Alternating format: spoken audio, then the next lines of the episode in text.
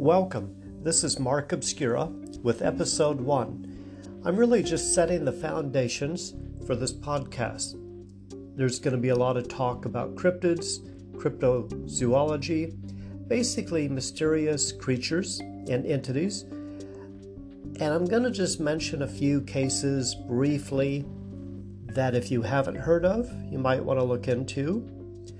Of course, there's always the Hopkinsville Goblin case. Very interesting, very different. The Dover Demon. We have the Montauk Monster, and there's all types of creatures from way back when up to modern times. Of course, not only in the US, but in the UK. Hairy men, giant hair covered creatures, giant black dogs with glowing red eyes, black cats with glowing red eyes. And it's very interesting that a lot of these cryptids actually have glowing red or orange eyes and often smell like sulfur. There might be a few hints within that.